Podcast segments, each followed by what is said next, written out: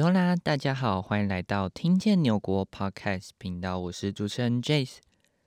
那今天呢，我想来跟大家分享，就是我在纽西兰比较台湾还有纽西兰所发现不一样的地方。那这不仅仅是文化上的差异，或是历史背景，更多的是人文风俗的一些不一样。那我今天整理出几项来跟大家分享，我自己亲身所遇到，觉得哇，这真的太震撼我的一些事情。好，那首先第一点呢，就是纽西兰青少年打工其实非常的常见。我不知道在台湾，因为就我在台湾的朋友而言，很少人，真的是很少人在求学阶段，我不能说大学，就是国高中的阶段。就出去打工，多半都是放学，因为放学之后嘛，就会到安亲班、补习班。你就是应该也说，这是因为家长亚洲嘛，不能说台湾，就是亚洲普遍的家长希望就是读书万般皆下品，唯有读书高，就是打工这个变得没有很风行。但是我想，这个有一个原因，也是因为台湾。上学时间真的很长，就是早上七八点，然后到晚上四五点，然后甚至周末都要去补习，所以打工的时间真的很少。可是相反的，在纽西兰这边，我们上学时间，在我前几集有讲过，就是像我上高中的上学时间是从早上八点四十五、九点左右，一直到下午三点。那放学后的时间还有周末的时间，其实就是非常好，适合打工的时间。那这边也没有所谓的补习班，有些私立学校的学生可能家长会请家教，但是公立来说真的不普遍，也不普及。那另外一个不一样呢就是纽西兰这边刷卡真的很方便，就是你有一张卡就可以行遍天下，不像在台湾有些可能到一些夜市，这边没有夜市，但是像在台湾还有这些。大部分人，我不能说那个比例，我不能确定，但是还是有一部分人习惯用现金，而不是信用卡或千账金融卡。但是在这边，每一个店家有刷卡机，即使小到一个小小的摊贩、小摊车，都会是有刷卡机的。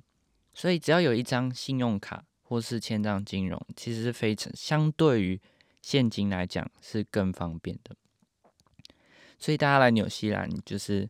有卡片还是比较好，现金真的不常见，而且很麻烦。那我这是我觉得第二个纽西兰和台湾比较不一样的地方。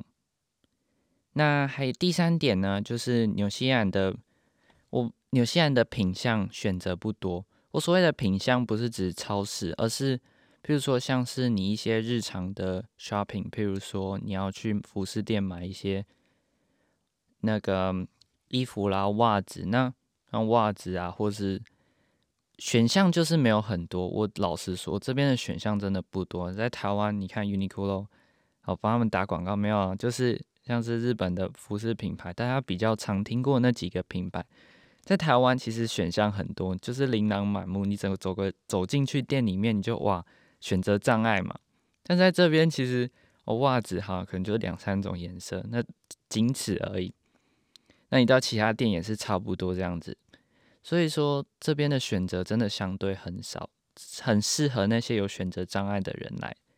真的，我我必须说，很快就可以选决定你要买什么了。那再来就是维修还有客服的时间很长吧。在台湾，我像是譬如说可能电风扇坏掉，那打个电话，那可能很快就可以拿去现场，然后几个工作天以后，你就会收到维修好的产品。可在这边不一样哦，就是第一个时间不仅拉得很长，就是整个维修的流程跑得很长之外，有时候你还要自己把那个东西载去很远的地方，就是不会像说在台湾可能顶多个开车五到十分钟你就会到实体店面，没有这边就是你看要拿到很远很远的地方去。然后时间也很长，还有加上他们客服上班的时间也相对短，所以比如说他们三点下午三点之后就不接不到电话，那就是明天再打。有时候真的打一通电话，真的要很久很久才接。像我上次网络有点问题，我打一通电话，第一天没接，第二天也没接，要打到第三天才有接。真的就是 时间真的很长，我真的很崩溃。但是反观台湾来讲，真的好方便呢。还有就是我刚刚前面讲的，就是补习的这个风气在纽西兰真的不是很盛行。还有一些家长的，我觉得跟家长心态就是很有关系。在台湾嘛，就是大家比较就是重视课业，那在这边就是课业跟生活并就是并行，然后没有。当然，课业还是比较重要，可是家长并不会反对他们去找工作。那这边最低打工年龄也差不多是十五、十六岁左右，所以我觉得这是一个很大的不同吧。那还有另外一个亲切感吧。对，我就讲到这个，台湾人其实也很亲切，只是有时候你走在路上，就是大家忙着赶上班、赶上课，并不会就是不会停下。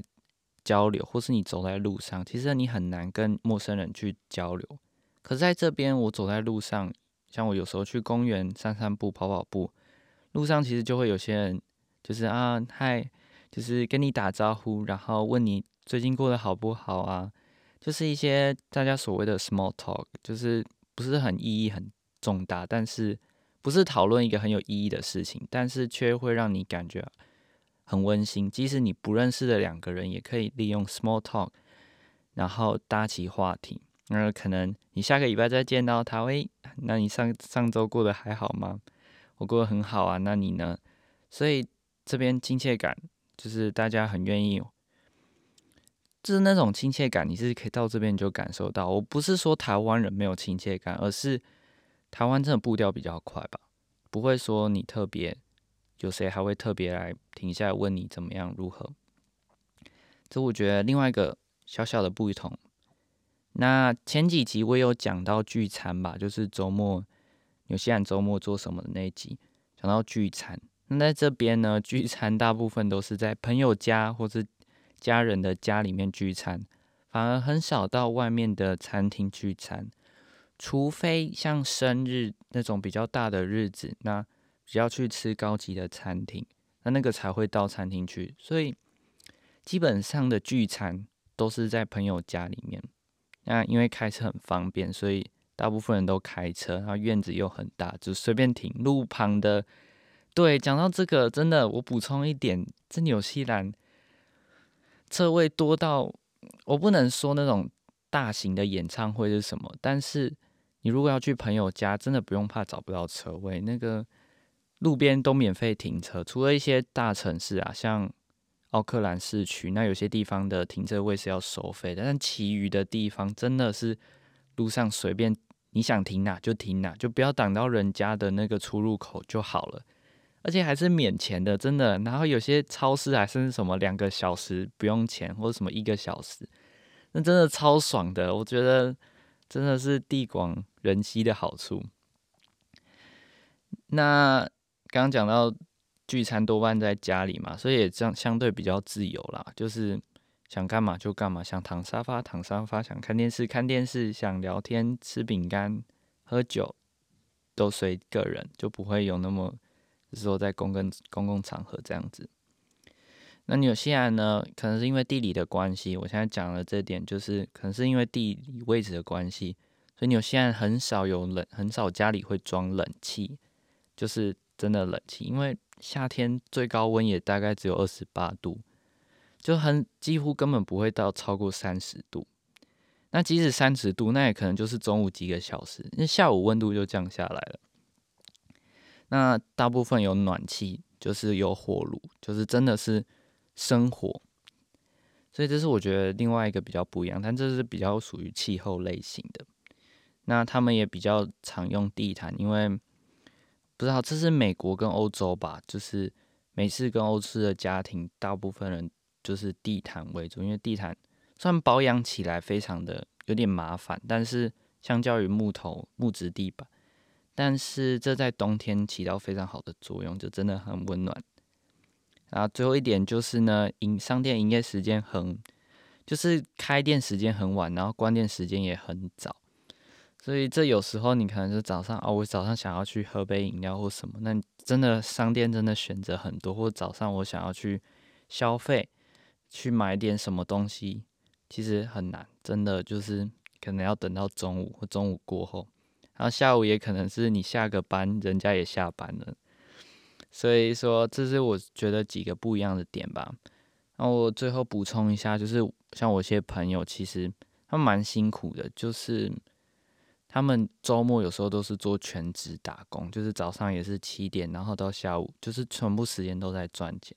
那、关于时薪的部分啊，就是台湾现在是多少？我不确定，大家可以留言跟我讲一下，现在台湾时薪是多少？但是像我这边朋，我朋友平均普遍打工的时薪是每小时大约。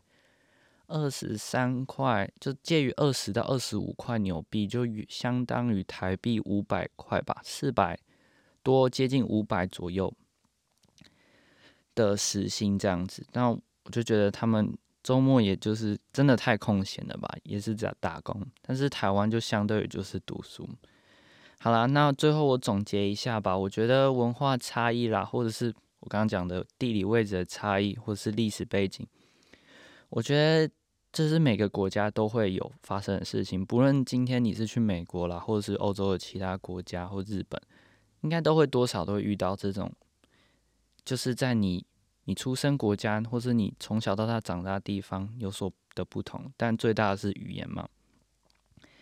那对我来讲，在这边的这些不同，其实我其实蛮蛮觉得说，哦，知道我就是知道了这些更多的不同，然后才比较会，因为你才会比较出。也不能说好到坏，但是你就会调整出一个最适合自己的一个选择。那知道说，哇，这是文化上的差异。那其实有时候他们文化差异，其实多少是好的。像我刚刚再补充一点，就是他们洗澡都是早上洗，台湾都晚上洗嘛，这边是早上洗，就是吃完晚晚餐，然后。吃点小小点心、小宵夜之后就去睡觉了。那隔天早上出门前再去洗澡。那像这个也是我到这边才改掉的，不是改掉的习惯。这并不是好，这并没有。我今天没有强调提倡这个是好或坏，但是有时候你反而知道说，哦，其实这个习惯或这个改变比较适合我。那你今天有了不一样的想法，其实你的生活就更丰富、更多元。好啦，那以上就是本集的内容啦。希望大家对于纽西兰有更多的了解，有任何意见都欢迎与我联络。每周六晚上六点准时收听，请帮我追踪听见纽国 IG 和 FB 粉丝团，与你的好朋友分享，开启频道通知，才不会错过任何内容哦。拜拜。